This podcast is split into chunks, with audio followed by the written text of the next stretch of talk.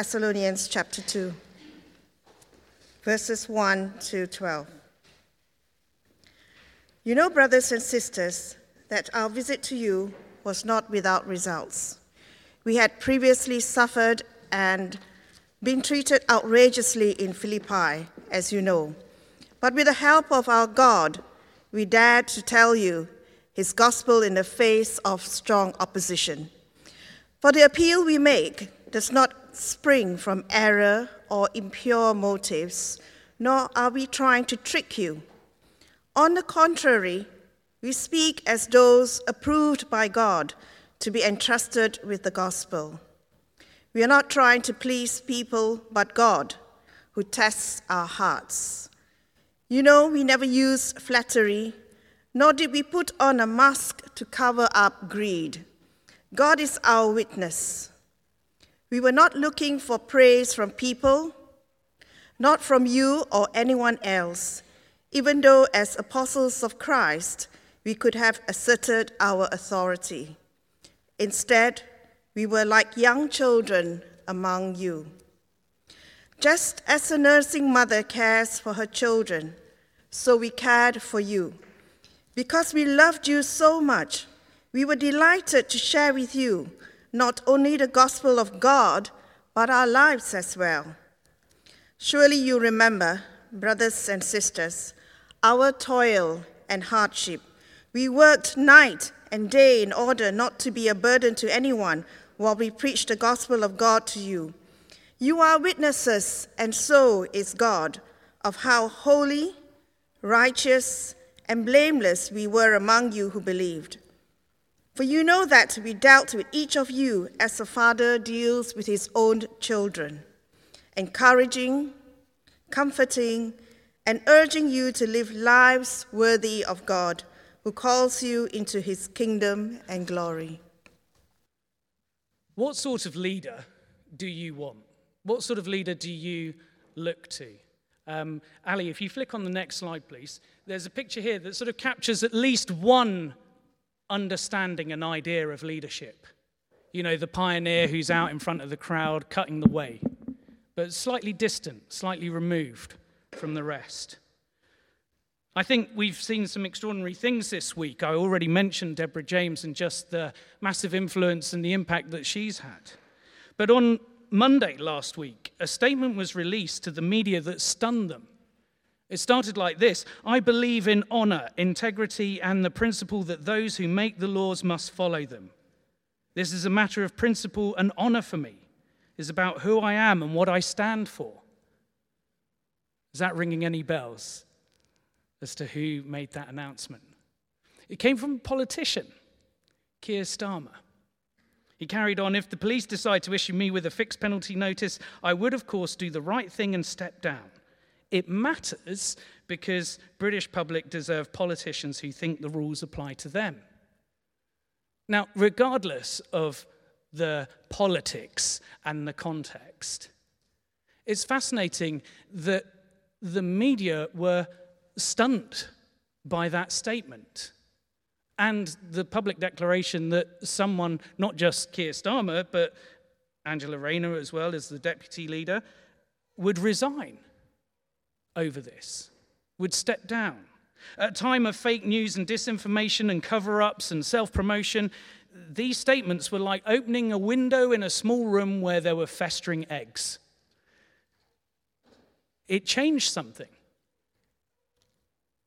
It shocked the press. Because here were two people, whatever we think about their politics and stuff like this, that were saying there's something more that matters there's a line, there's an integrity. And you see, in some way, it resonated with that thing that I think people still hold that, and we still value that we want leadership of substance, not show. We want leadership of integrity, not trash talk. And it would be easy to think as we open up the Bible that, oh, we're going back into some old, fusty, historical place that bears very little relevance to where we're living in Manchester in 2022. And yet, here in the first century, in, in the time and culture of this uh, newly planted Christian church in Greece, in Thessalonica, they faced the same problems about leadership.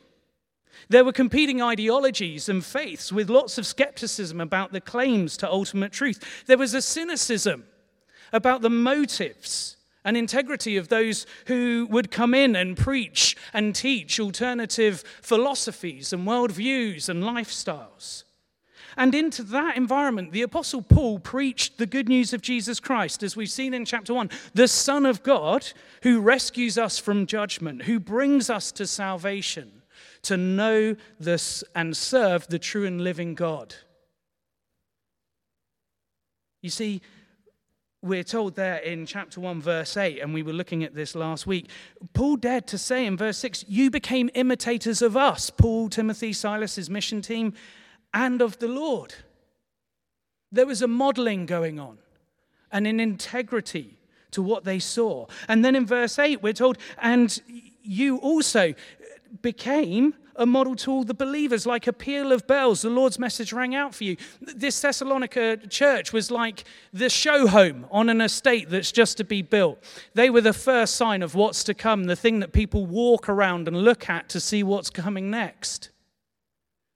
And Paul's character and ministry, though, had come under fire probably by the religious Jews and the religious Greeks that drove him out of that city. He left Thessalonica, remember in Acts 17, in darkness at night time. It was a quick exit. And he hadn't been back since. And that's at least probably several months, if not a year's gap between when he was first there for maybe a month or so, and then uh, as he's now getting this news from Timothy and writing to them. There's a gap. And was he just another con man who made his money? Was he just another trickster? Was he just full of all these sort of promises, but then did a runner when the trouble came, couldn't deliver? You could see how, if someone's spreading that sort of rumor, that sort of criticism, it would destabilize these Christians, wouldn't it? It would destabilize any church if you had that whispering, those conversations happening all over the place, people asking those questions without transparency, without just the discussions. And so Paul needs to reassure them that this message, his message, and himself as a messenger are authentic. It's genuine. And so, in this opening letter, having given such deep thanks to God in chapter 1, here in chapter 2, he gives us the hallmarks of authentic gospel ministry. And this is so important to us. This speaks directly into where we are, not just as a church, but in life because he implores the Thessalonians to remember their experience of his work. Look at this six times he says, I hope you heard it as Lydia was reading, you know, you remember, you witnessed. They'd seen his work firsthand. He's asking them to recall. And so verses 1 to 12 are highly relevant. They're challenging to every believer today as we consider what godly living looks like, what gospel godly living ministry looks like. And each Christian, if you follow Jesus, you're a minister. You're on his team. You have a responsibility as his ambassador, empowered by him, anointed by his Holy Spirit, to live his way. That's what you sign up to. That's what you give your life to. That's what we've been singing about. We are Jesus' ambassadors. We have a responsibility to go to people with his good news. We have a responsibility to work in his community, his church. We have a responsibility as ambassadors to do the work he's given us, where he's placed us, which for the majority of us will be day to day, week by week, with our colleagues at work, with the responsibilities we, we have there, with our children, with our parents, with our friends, with the members of our family, in our schools, in our colleges and unis, with those we see socially, whether that's at the gym or the school gate or the pub or wherever it is. We live out as ambassadors of God's gospel there. So, this is an issue for us. Because the issue is not that whether we have influence or how much influence, it's actually we all have. We're all influencers. Stuff, Instagram and social media stuff. You're all influencers. You're all Christ ambassadors. And the question is, how will you use that? What impact will it have? And that's what matters. So let's have a look at this passage together. Don't switch off. Don't let's say, oh no, this is just for people like Pete and elders and stuff like that. It isn't. And the first thing I want to say as we look at these hallmarks is here in verses 1 to 6 is that the biggest hallmark here is pleasing God. And we see that first with Paul in steadfast suffering. His, his mission in Thessalonica wasn't uh, empty. It's what he says there um, in, in verse 1. It wasn't empty. It wasn't without results. It wasn't vain. Why? Well, Paul doesn't appeal. Did you notice this? He doesn't appeal to numbers, which would be the automatic thing I think we'd do. Is, oh, well, there was 200 people there on that evening, and on that Sunday, 150. He doesn't do that. What does he say? No, he highlights that the suffering that he and Silas faced in Philippi, the place they'd been before, was their commitment to keep on declaring the gospel in the face of suffering. Actually, the Greek word there for opposition, for conflict, is agony. And, and you'll hear that, how we use that word, agony. It's in that opposition and conflict he carried on preaching the gospel. You see, Philippi wasn't a walk in the park. They were arrested, there was no trial, they were flogged, they were beaten, they were shamefully treated, and then they had to move on. And no doubt, if you put yourself in their shoes, that's a painful experience, isn't it? Um, anyone else, including me, would be going, you know what, guys, we've had Philippi. Shall we book a two week break on the Mediterranean? Yeah? Bit of beach and sangria, like chill out, we deserve it. What does Paul do? No, let's move on. Thessalonica. Bruised, battered, hurt, feeling crushed. Let's go to the next city with the same gospel. Verse 2 With the help of God, we dared, we pushed on frailty, and all to tell you the gospel. You see, a hallmark of gospel ministry, successful evangelism, is faithfulness. It's not numbers, it's pushing on with the gospel despite the difficulties. And later in verse 9, Paul, Timothy, and Silas's steadfastness, their commitment is seen in their earnest labor. They say they're working night and day. Presumably, that's to earn money to support the ministry costs so they could support themselves. And we need to be honest. The fact that telling others about Jesus, it does require courage, doesn't it? It does require perseverance in the face of knockbacks. We all face it in different ways. There's a pain line of discomfort that we have to walk over as we live our loyalty to Jesus in the everyday. There's the discomfort of rejection, the risk of rejection from people we care about. But prayerful perseverance gentle steadfastness, even in suffering, is a hallmark of authentic gospel living and leadership. The second thing that's pointed out is that the gospel is not a deceit. Ali, I think if you um, scroll on, there might be, yeah, in suffering, and then next, there we go, no deceit. Verse 3 For the appeal we make does not spring from error nor are we trying to trick you. You see, Paul isn't an illusionist. His gospel message has already been verified by the apostles in Jerusalem. He was teaching truth, he had received it from Jesus Christ, he preached it, it was authenticated. It's valid. He's not an illusionist. He's not using distraction or sleight of hand or the power of suggestion to get them to believe things that aren't a reality. He's not been persuading them to believe what he knows is a lie. A few years ago, I watched um, Derren Brown's Miracle Show. It's still on Netflix, and I do recommend it. Um, I don't agree with everything in it, um, essentially, his uh, disbelief in God and miracles. but what's fascinating is the whole show is Derren Brown reproducing a faith healing. It's his parody on those who would prosper and use faith healing as a way of bringing people in and manipulating them.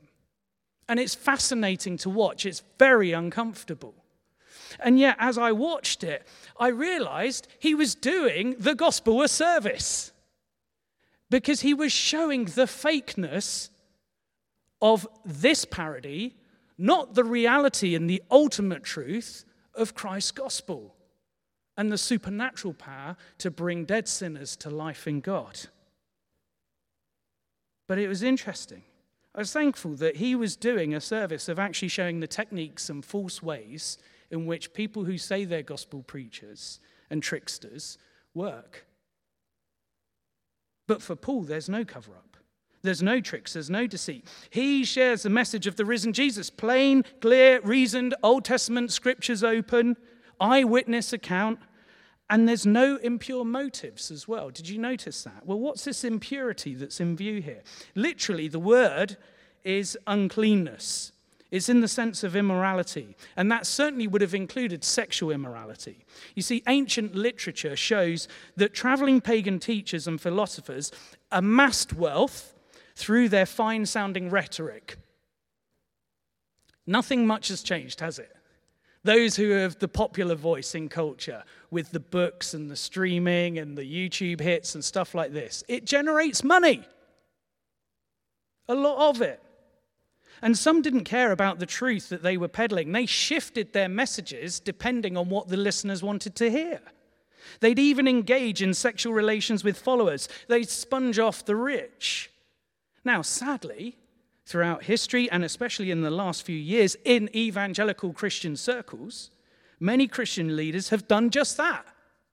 They've used their spiritual power to seduce, to get sex, thinking they deserve it, thinking it's a reward.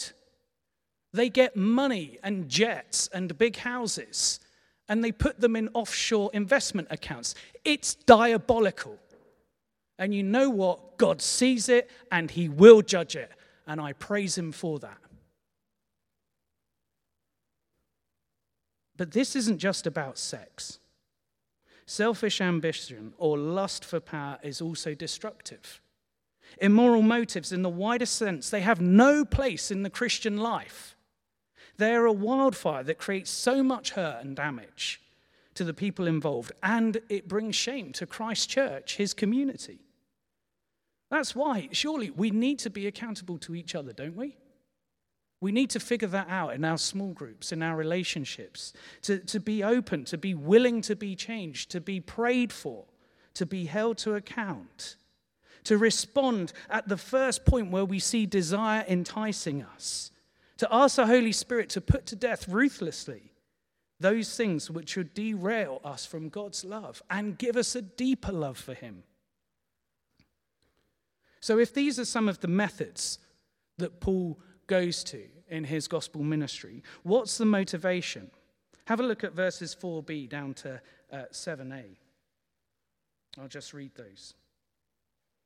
We're not trying to please people, but God, who tests our hearts. You know we never use flattery, nor do we put on a mask to cover up greed.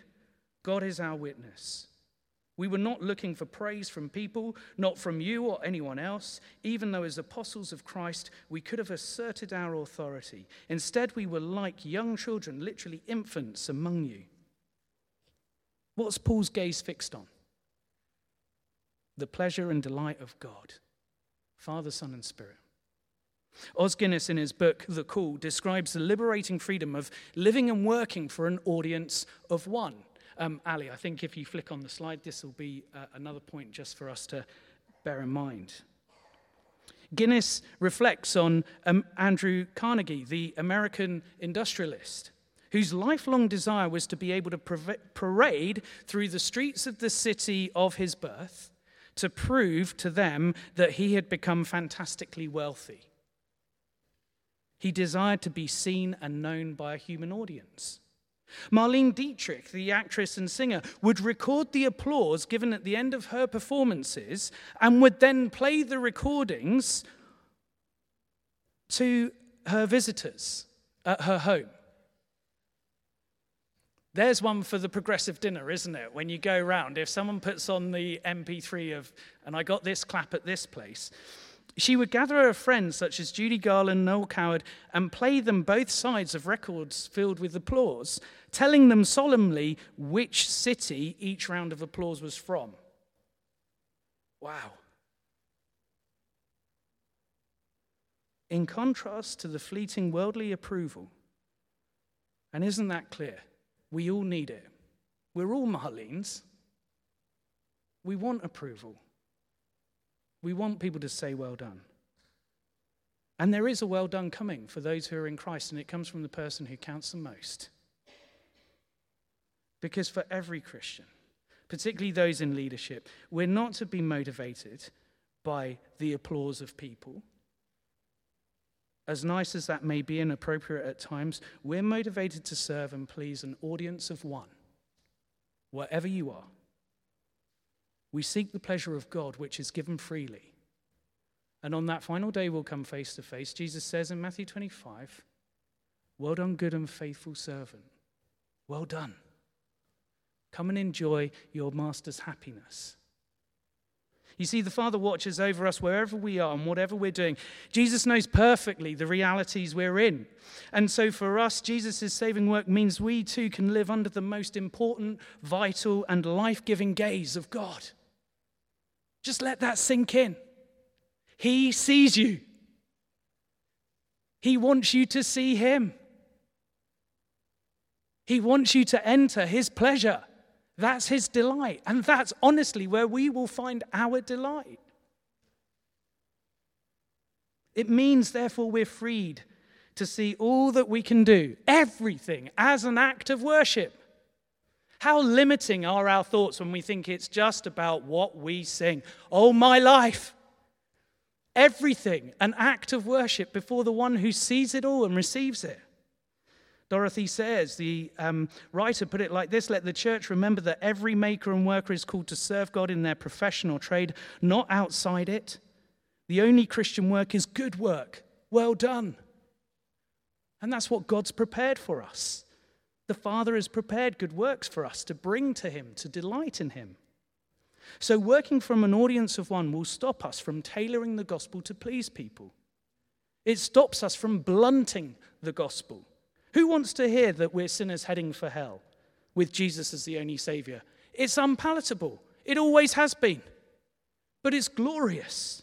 Paul wasn't hungry for the praise of the Thessalonians or anyone else because God's is enough. If only we'd believe that. If only I'd believe that. It stops us also from using flattery. Did you notice that? Verse 5. Why do we use flattery? To win people over. Flattery is a form of control over people. It feels nicer than bullying. But flattery is a form of control.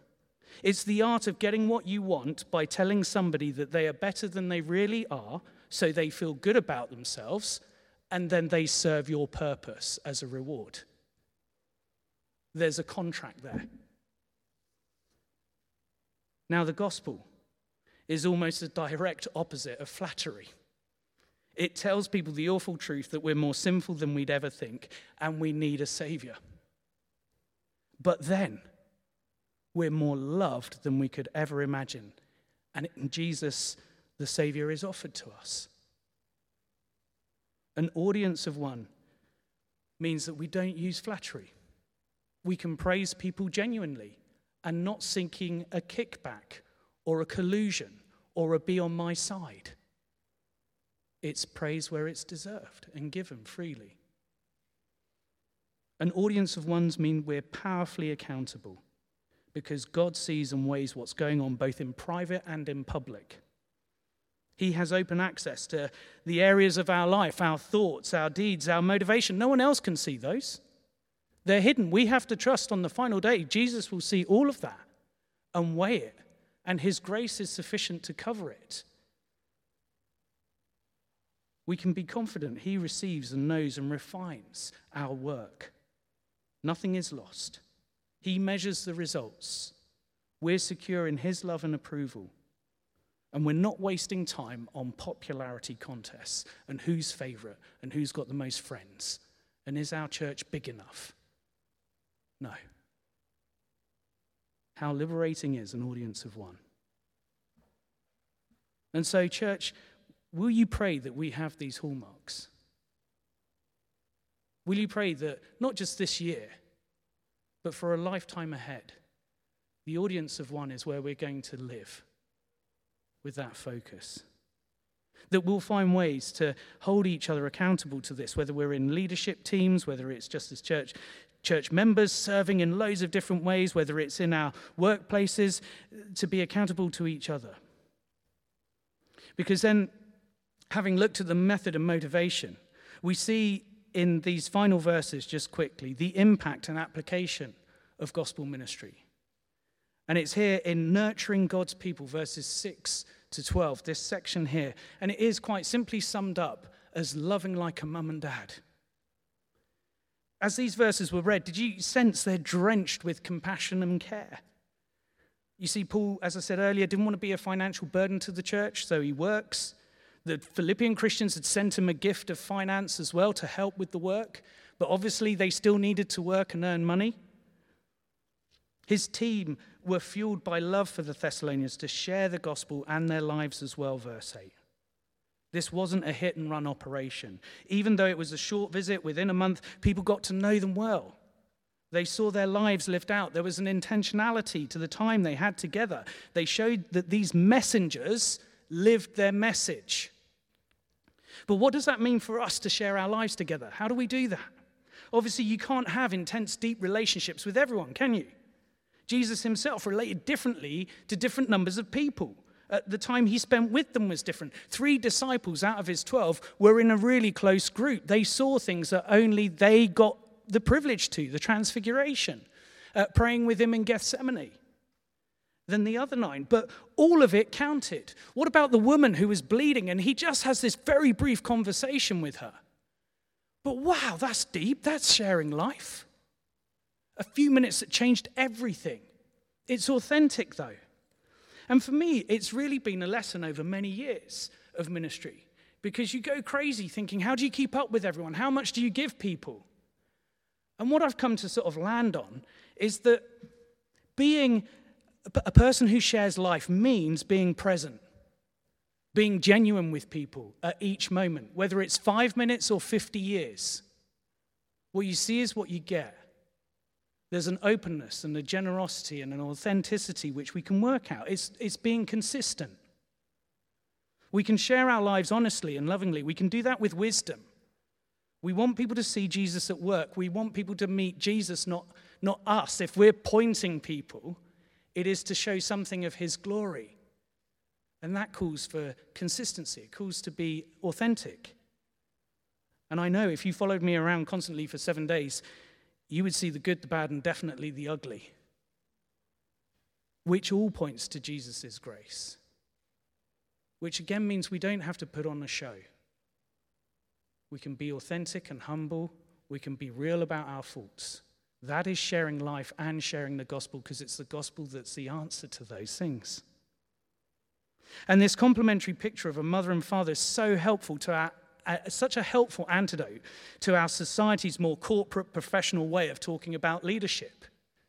It's a picture that blows that away. The nursing mother whose priority and sacrifice is to meet the real needs of the child. A mother rarely has time for herself because she's giving the lion's share of it to nurturing the children. And the father and mother both have a duty to teach and train their children, as Proverbs makes clear. And here, Paul emphasizes the father's responsibility to be the person who comes alongside the children, to help them, to mature, to comfort them, to, to put his arm around them like the, like the sports coach who, who knows the right words to say at the right time to the player to get them to perform, to get them to move on, to cheer them on. And there's a place of urging them as well, a strong word. That urge word is like a kick up the backside. There's a time for the command, the imperative. And as a parent reading these verses, it, I, I was just stopped as I was preparing this. I just had to pray. Okay, do I do this? Not just within my family, but beyond. This is immense. Is my life shaped by the gospel in a way that my sons can see? Does it speak of Christ's grace? Or is it hypocrisy? Is this, as a church, something we're intentionally doing for each other? Is this a picture we hold around and pray and say, this is, this is the nurture, this is what we're here to do for each other? When we meet together, are we focused on living lives worthy of God who calls us into his kingdom and his glory? The Bible teacher David Jackman put it so well. He said, fascinatingly, the word translated glory in verse 12 is the same word as praise in verse 6. In this way, the theme is repeated, he says. If, if I know that it is God's kingdom of glory I'm being called into, then I will not be so worried about people's praise. Can you see the loop? It comes full circle again. It's God's kingdom that we're part of and his glory that we share. And that matters above all else. So we'll want to live lives worthy of him. I want you to do the same. We should want each other, more people as well, to enjoy this gift he has given. Because we're all in Jesus' mission together. We can't do it in our own strength. And we're all in need of Jesus' love and wisdom. And that's why, in a few moments after our prayer time, we're going to take the Lord's Supper. Because here is a physical way of saying, I need Jesus. Here's a physical way of saying, This Savior, this King will shape my life. I want to live for the audience of one.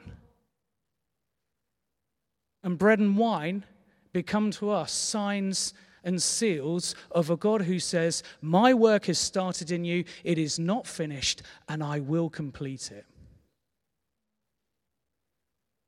We take hold in this supper of the perfect shepherd, Savior, King, who gave his life so that we could enjoy the glory of his kingdom. Let's pray. Father, thank you that you are the King who came to earth to save us, to bring us into the joy of your kingdom. Father, I pray, Lord, for repentance. I pray for forgiveness. To be a minister who's consistent with your word is something beyond me. Father, have mercy. Lord, I repent of the sins that displease you. I know my frailty. And I pray, as someone in a position of leadership, that, Lord, you would be gracious and that you would work through a jar of clay like me. For our elders as well, I pray, Father, that you would lead them. You'd be merciful. For our church family, everyone in front of us this morning, around us, that we would be ambassadors dependent on your grace, prepared to live our lives for your glory and for the praise of your name. Father, your will be done. Amen.